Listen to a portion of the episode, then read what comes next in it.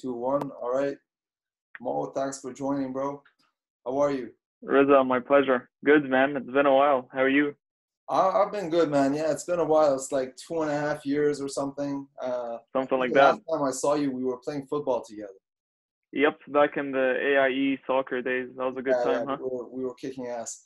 Um, Mhm. So I'll just jump straight to the questions, man. I wanted to know what's your favorite movie and, and why. What's my favorite movie? Okay, so this is an interesting question because I haven't, like, I'm not a big movie guy nowadays, Okay. but I still have, like, my collection of favorite movies throughout my childhood and growing up. I'd say my number one favorite movie for various reasons is The Lion King. Ah, and okay. I, I think you're you're obviously familiar with the movie. We kind of grew up around the same time, around the same area. So like anyone who grew up in the '90s, they're probably familiar with Lion King. But why I love it so much is that it's um, there's like the protagonist Simba and the antagonist Scar, and I'm talking about the first part of the Lion King here, and they sort of go head to head in a way, and I didn't understand why, like, what the purpose of Disney creating this these types of movies are until now. But it's perfect because you're when you're teaching kids about the powers of good and evil like what better way to do it than through a cartoon? And there's this scene where um well the build up to the scene was like okay simba runs away from his home because his father was murdered and his uncle wasn't the source of good that told him okay it's not your fault simba calm down he's like oh no this is totally your fault everyone's going to blame you you have to run away so he runs away he finds comfort in timon and pumbaa and he starts hunting insects instead of like hunting, you know, animals like lions are supposed to do. And then Nala finds him, and she basically breaks up the gang of Timon, Pumbaa, and Simba. And she tells him, okay, you need to come back and fix what's at home because it's really broken right now. We have an evil, you know, tyrant who's ruling our kingdom, and it's going to shit. Like uh, people can't find any food, the the crops are not growing, all that stuff. So he goes back home. He, he challenges Simba, and he tells him, okay, you need to leave and never come back. So Simba doesn't agree, and they they go on a they they fight a little bit, and uh, it it sort of shows that like you know when you take the the onus upon yourself to rectify something that's wrong back home, you're gonna face all these demons along the way.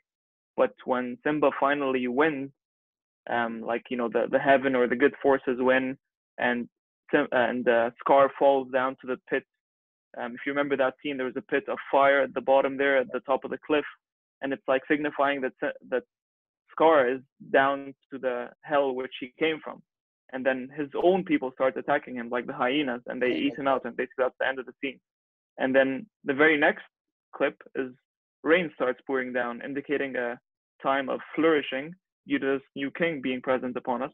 And then the next morning, it's like sun's back out, the lions and the animals are back back in that you see elephants you see giraffes and everyone's back united again and then you see simba at the top of the cliff roaring at the top of his lungs and you know all the lionesses are sort of following his command in that and then the ending of the lion king is um what's his name the monkey rafiki Rafiki. comes in carrying simba's son and lifts him up and it's like the circle of life continues again and Lion King 2, another struggle. And it's like, it's, wow, it's, it was such a good movie and it, you know, resonated with a lot of us.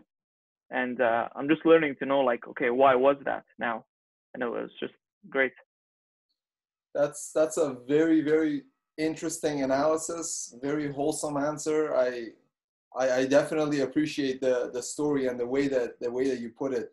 Definitely, there's a lot of uh, different archetypes, right? Like Jordan Peterson also Exactly. talks about. You know, when I, I I actually watched the whole analysis of the Lion King and you know what you said. Definitely, you know there all these archetypes and subtle lessons that you learn in every different chapter or every different scene that takes place in the story. And you know as a child you watch it it's just you know a, a cartoon for you. But then you grow up and you're thinking more about it. You look back you, you're like oh wow this actually is a lot deeper and has a lot more layers. So it's almost like they made a, an animation that's like an onion and it serves different groups of people in different ways so for a child, it's just a mere animation. Then for an adult, it can be a full-on analysis, like like how you put it too. You know. Absolutely. And for a child, it's it is definitely a mere animation, but there's something about these movies that just stuck with us. You know, growing up, like you remember The Lion King, you remember like movies like Pinocchio or these like very big Disney movies, and it it stuck with us for a reason. We probably didn't know why as kids, but like there's a powerful meaning behind them. Definitely, definitely. So Yeah. that's that's a that, that's a that's a good analysis. I appreciate that. And so, what about a good book? Do you have any good book recommendations? Um, I, I try to read as much books as I as many books as I can for sure. And over the last few years since graduating from university, I'd say the number one book that stuck with me is *Sapiens* by uh, Yuval Noah Harari. Mhm. Um, it talks about cultural evolution and history in a way that I haven't been exposed to in the past. Like uh, I I graduated engineering, and it's I don't know history wasn't really my topic growing up. Um, so I shifted more towards the sciences rather than um, the I don't even want to call them the arts because it's history, but you know that that that the literature part of the world. Mhm. But that book um, gives you like what how humans got to where we are today in the form of a of a of a book in the form of a story. And Yuval Noah Harari connects every chapter very seamlessly. And to me, it was like a, such an easy read, but it taught me so much. So that even after the book, I started researching. Okay, like what happened in this era? How did you get from this era to this one? And what's what's next in this you know technological or information age that we're living in now? So I'd say that's definitely a like a book that's you know whoever asks me for a book recommendation, I always put this one first. And yeah, *Sapiens*. Yeah, I *Sapiens*, I yeah. I started reading *Sapiens* and I probably got through the first third, and it's it's interesting because I usually read books like that. I I read a bit, then I put it aside. I start a new book, Yeah. and I go back to the other one. So I still haven't finished *Sapiens*, but I can definitely say the first third that I read, definitely you know both entertaining, insightful, really interesting. It's it's not some some book that really bores you. You know, it captivates you. absolutely. Yeah. Want to know more. You know. Um, did you did you read Homo Homo Deus as well? The the the sequels to that one I didn't read yet, but they're on my list to read next because like I think he has a lot of important stuff to say and he backs it up with facts, which is something I really like. Like he does you do see his opinion in there. So Mm-hmm. obviously no book is free of bias, but everything he says you can kind of back up with research, which is yeah, something I really like about about him as an author, especially. hmm No, I, I appreciate him as as a person. Even his lectures are very insightful. It's interesting. Yeah, for sure. So yeah. so *Sapiens*. Okay, so I'll make sure that I finish the other two thirds. Yeah. So what's your what's your current ikigai? My ikigai. Hmm. Okay, so why do I wake up in the morning? Basically, what gets me out of bed in the morning? Yeah, so so Um, ikigai is like a reason to be in Japanese, right? And we can have Gotcha. different ikigais in different stages of our lives. It's not something that let's say I say this is it for the next 60 years and that's it, right? Gotcha. Yeah, yeah. I was gonna say that it does change every every different phase of my life. Let's say not every week, but yeah, every different phase of my life. So a few years ago, it was like I want to finish university and I want to be recognized as an engineer who graduated from U of T. That was it, and that was like my tunnel vision for that for that period of time. Um, now I'm working towards this uh, certification called the Project Management Professional Certification, and that's sort of my short-term goal. But on a long-term basis, I'd say my reason for being um, I want to be able to support the people around me the way that I've been supported growing up, and that that goes from you know both my folks, my my parents, but also my siblings, and also my wider group of friends. Um, so what I'm doing to do that is expanding my career as much as possible, um, working towards that. And people say money isn't everything, but it is a lot. Like, and especially in this world that we live in, it's it is not everything. Like that's not my my only objective is to make money more, make more money and that's it.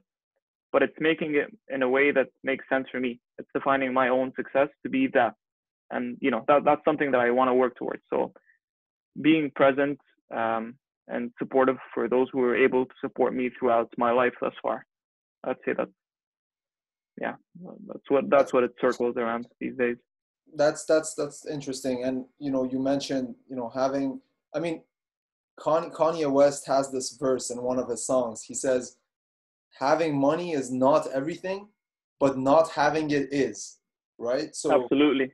you know you, you you don't want to be in that place where you can't support or you can't you know because it's it's important right it, in it it's an enabler it's not everything but it's an enabler for sure Yeah, yeah. Uh, yeah and and you mentioned you want to you know support those the same way that you've been supported. That's that's actually you know very very noble as well and it's it's it's definitely something that is in this in some sort giving back you know?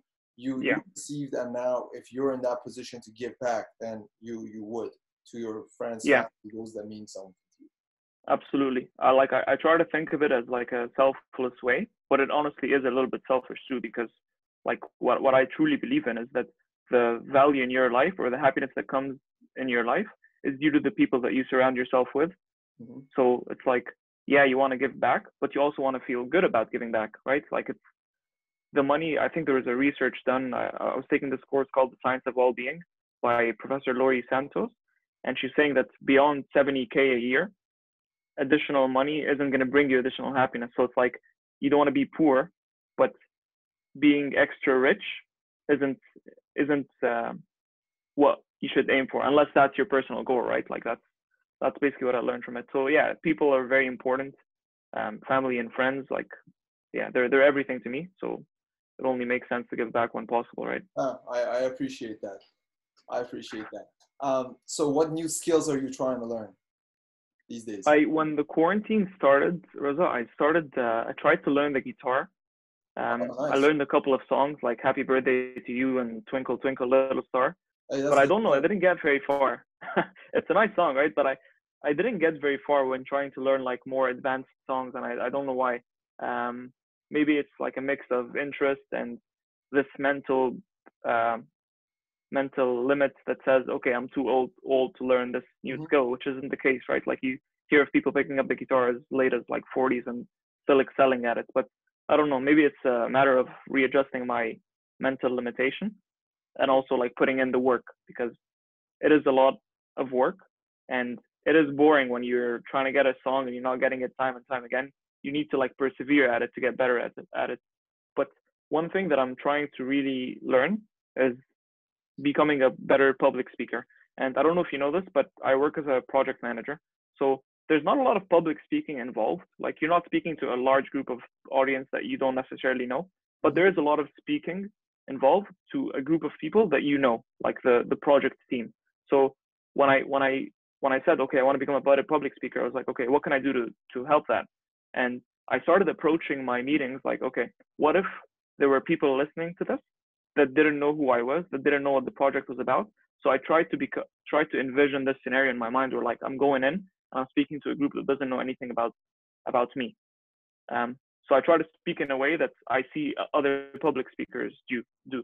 Um, that's one skill that I really think is valuable, mm-hmm. and I really want to get better at it. And maybe it's just a personality thing, but yeah, public speaking I think is wow.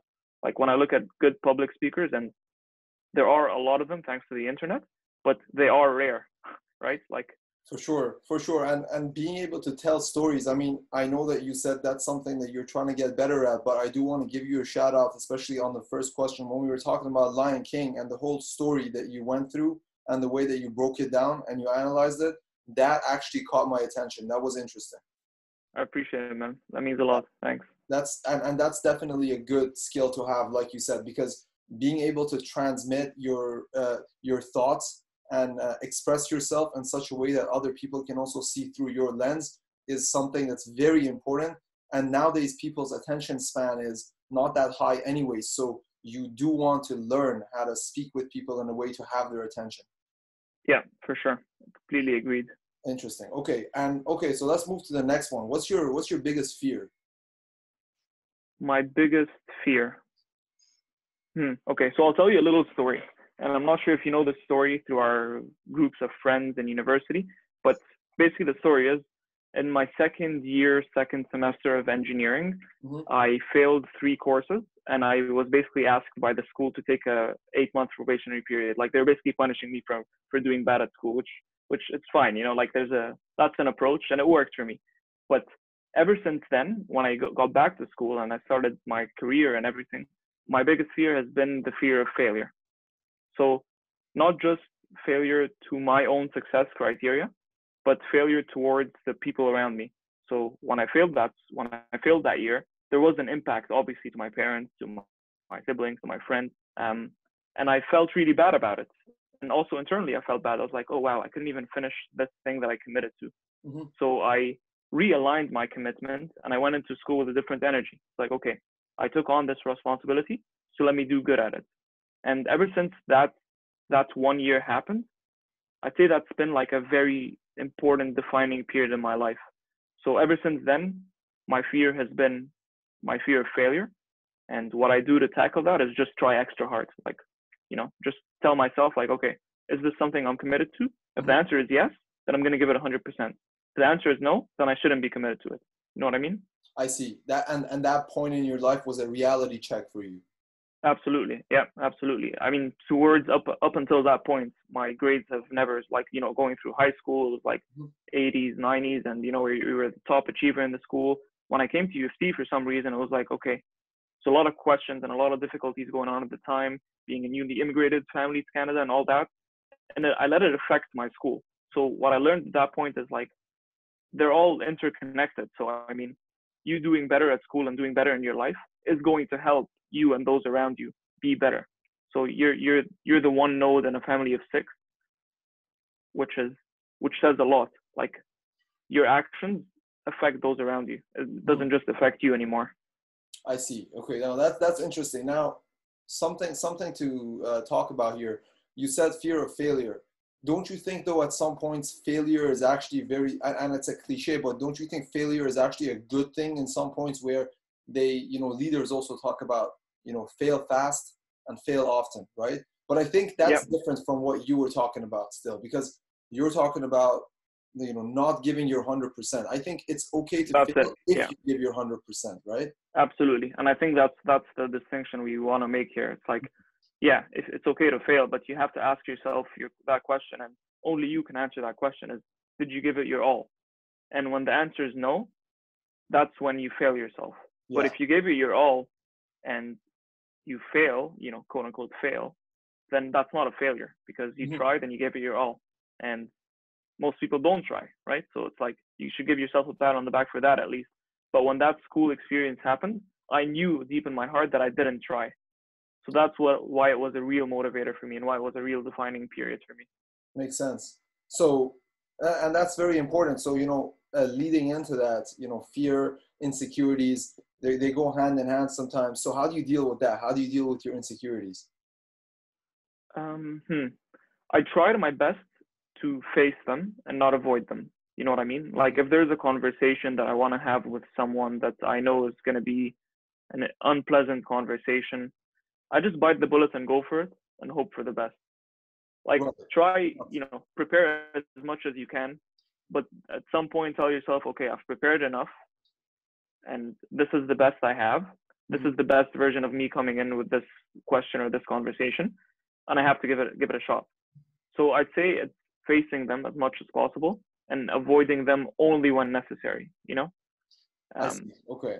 Yeah. So, so confronting them head on. Otherwise, they're slowly gonna creep in and get bigger and bigger. Then at some point, you're just too afraid to face that dragon or that beast. Yep, absolutely. And even internally, like if there's a conversation that I think is gonna help me think better, and I just keep shutting it down, shutting it down, or like not talking about my feelings or something like that, it's gonna build up inside me, and at some point, it's gonna burst out in a way that I may not be able to control, right? But if I think about it rationally and I just confront it, mm-hmm. it may lead to a better scenario or a better circumstance. For sure, for sure. No, that makes yeah. sense. So, no, that's that's a good point. And you know, a, a quick transition here to talking about obviously like relationships. You build a lot of them. You have friends. You have family. Uh, what are some red flags that uh, you see in relationships for yourself? What do you consider as as red flags. Now, this can be intimate, it can be a business mm-hmm. partnership or a friendship, anything like that. Gotcha. So I'll tell you about me and my current partner. She lives in London, UK, for the past year and a half, and we've been doing long distance for the past year and a half. Mm-hmm. Uh, we've been together for about five years, so like we've built a relationship prior to that. But when she moved to London for a long distance, it, you know, it changed the dynamic of the relationship a little bit. So I'd say red flags in, in a relationship for me, and thankfully this this if if I had faced it before, it was something that we tackled early on, but it's not trying. You know, it's like getting to a comfort zone where you're okay. Like I know it's how I know I know how your day is going. I don't need to ask. I or see. like I know what you're doing today. I don't need to ask how it went, kind of thing. So it's lack of attempt. lack of Um, attempt. that's that's good. definitely a a red flag. And I, haven't had like a business partner per se, but let's say like stakeholders on a project. It even applies there. Like if you don't try to satisfy your stakeholders, that shows that you've sort of decreased your commitment to that project, and it goes vice versa. If stakeholders on a project aren't as involved as they should be, they're not trying as much to, you know, bring value to the project. That shows a lack of attempt, and it it flags something that that is a potential to go south very fast if not addressed. Interesting. Okay, that's that's a very good point because you're almost saying, you know, the the opposite of of love is not hate; it's indifference. And when you don't try, that's that's that's very indifferent as well. And you know, cruising without really putting in that much energy or effort or anything like that kind of creates complacency and you know eventually it kind of separates people from each other right Yeah, absolutely. And you're saying love and hate, and like I think they're two sides of the same coin. So if there's a hate that you're feeling towards something, you know, and if you have an opportunity to do something about it, then you can turn that into love. But if you're indifferent about it, then you're not going to be acting up, acting on it, exactly. and it's just going to build up in you, right? It's yeah yeah yeah not a good recipe. It's good i mean hate is definitely better than indifference like you said because I think so. you have some energy there to do something with it to transform it right I think so. I, I really think so. Yeah. okay interesting and okay so then another question for you if you could sit down with someone dead or alive to have lunch uh, who would it be what would you guys talk about Hmm. There's a couple of people, but right now maybe it's the. I think if you ask me this question every two weeks, it's going to change. But uh, right now, ever since uh, uh, Joe Rogan's podcast went on Spotify, I've really wanted to talk to him about like his early days because now he's known as a world famous podcaster and amongst other things, and he has millions of subscribers and listeners. But his early days didn't start like that. Like his early days where you know YouTube was just starting up. He's just starting to talk to people, and if, even if you look at his old podcast, the way he manages those podcasts is very different than how he does today. Like you see how he has improved over the years. So what I want to talk to him about is like, okay, what was your early day like? What were what were your early days like? What made you launch this? Did you have a vision for it becoming this way at the beginning? Um, and yeah, like Joe Rogan's the guy. I I'm a really big fan of him. Um, and you were saying how people don't have high attention spans nowadays. That's absolutely true. But Joe Rogan has podcasts that go on for hours, and I don't know. I just I still find them interesting. Like what what is that recipe? Like how how did he do that? You know? I'm I'm with you on that, man. I'm one of the guys who really appreciates his his work as well, and I've been, you know, not from the beginning. Maybe three years ago, I started watching him, and obviously, even in these three years, he's grown a lot. And you know, talking about attention span, one of the things that I, I really think he does well is listen and ask very interesting questions and has really good flows in his conversations. And not just that, Yeah. the guests that he brings on. It's almost like turned into an online university. Anything you want to know about, you can know through Joe Rogan. You can talk about sleep, about uh, you know the benefits of I don't know different uh, sorts of uh, drugs, um, it, it, about about uh, you know everything, everything. He talk, politics. He brings on Elon Musk. He brings on Bernie Sanders. Then he brings on uh, UFC fighters. Like it's a whole diverse range of people with different backgrounds, and he really lets them talk and listens. You know, he doesn't have any agenda behind Yeah. it, or so it seems like. You know. Yeah, for sure. And he he and he doesn't put a cap on the conversation, right? Like if the conversation is going, he's not going to say, "Oh, we're timed out at 10 minutes. Let's stop it here." He really lets the person in front of him talk, and he gets into a discussion, a dialogue. And like you're saying, he he actively listens. He Yeah. listens to the other person. He's not thinking of the very next question on his mind before he lets the other person speak and digest what he has to say or he or she has to say. And what I really like about it is what you just said. He brings on people from very different areas of life. So you really have uh, like a access to a wide range of ideas on there. You know, Mhm. whether it's political left or political right, um, all those different ideas, you see it on his show. And he talks for hours and hours, and you still find people listening, and I'm one of them. It's amazing. That's why that's what I'd love to talk to him about. Like, how did it start in the early days, and was it always like hour-long podcasts? I, I actually don't know. I haven't looked back in the history that much, but uh, it's like if YouTube is just starting up, or you starting a YouTube channel, I wouldn't start by putting out like two-hour lecture series yeah. or two-hour podcast because I'd be doubtful about who would listen. So I, you know, I'm just curious how how did it evolve to what it is today? You know, I think I think I I mean I I watched a couple of his early ones and they were still long. Obviously not like three hours, but they were like an hour long, and. Mm-hmm. I think one of the things that really helped him is seriously just the consistency, you know, because over time, a lot of people who are doing the same things as you are will, you know, give up or they just wouldn't stick with it. So by just staying consistent, you're already eliminating uh, a lot of that you know potential failure that you might you might mm-hmm. face. So, so yeah, that, that's definitely one thing, right?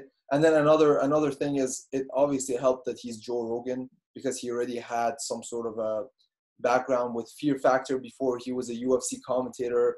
You know, he was he was already doing these things. He and he wasn't on TV as well, so he he already had that practice as well. But then mm-hmm. altogether, I still think it's it's the consistency and, and how he, he just stuck with it. And and also have fun with it, you know?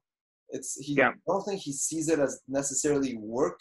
I think he has a good crew. Obviously they do put in the work, but he also has a lot of fun with it. Absolutely. And you see that in every podcast. He starts it like he's talking to someone new. It's, it's amazing. Yeah. It doesn't yeah. matter if I've talked to you before. It doesn't matter if you're like the fifth person I talked to today. He comes in with that fire, and there's a lot of lessons learned there. Like consistency is a huge one, just excitement for what you're doing. Yeah, and, and I do aspire to reach a level where you know anyone, regardless of who's sitting across me, I can just have a very casual, insightful conversation with them without you know getting into my own head like, oh shit, like, mm. this is Elon Musk sitting in front of me. Oh, I'm like stressed, nervous, whatever, you know. Yeah, yeah. Okay, that's cool. So actually talking about Elon Musk, so what do you think is the most important invention of the past 20 years? Not not the internet. You're, yeah, yeah. internet. Oh, you're okay. Other than the internet, interesting. So it's interesting. You're you're pro- you were kind of prompting me to say the electric car, maybe. I'm not sure. Oh no, no, uh, I, I, I really one. wasn't. no, no. yeah, yeah. Uh, you know, I, I I would say the internet, but you're looking for a different answer. Um, because the internet is there. I mean, the internet it, I wouldn't there, say yeah. is, is a new technology anymore, right? Yeah, yeah, not not anymore for sure. Um,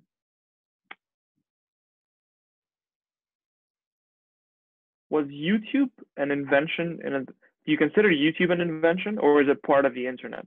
No, I mean YouTube is YouTube is an interesting platform, honestly, and it's it's, it's yeah, yeah I, like it's it's an it's an app. It's like a launch of a of a of a feature in the technology space, mm-hmm. not really an invention per se, but YouTube brought a lot of opportunities to people worldwide, and they're the same opportunities that are on each of our fingertips, like you and I, right? Like no, nothing stopping you or I from posting a video, yep. and if it, if it hits the right, um, like if it gets the right people or sparks the interest in people, then you're gonna get a platform where you can voice your ideas, let's say, or voice your skills or your talents.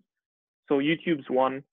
Um, electric car, even though you, you weren't prompting me to say that, is definitely one because if we're gonna get to cleaner air in our cities, there has to be an alternative to. Initially, it was diesel cars, and even an alternative to gasoline run cars. So that's one that he's definitely doing a lot of work in, and Elon Musk, and I appreciate him for that. Um, also, space exploration.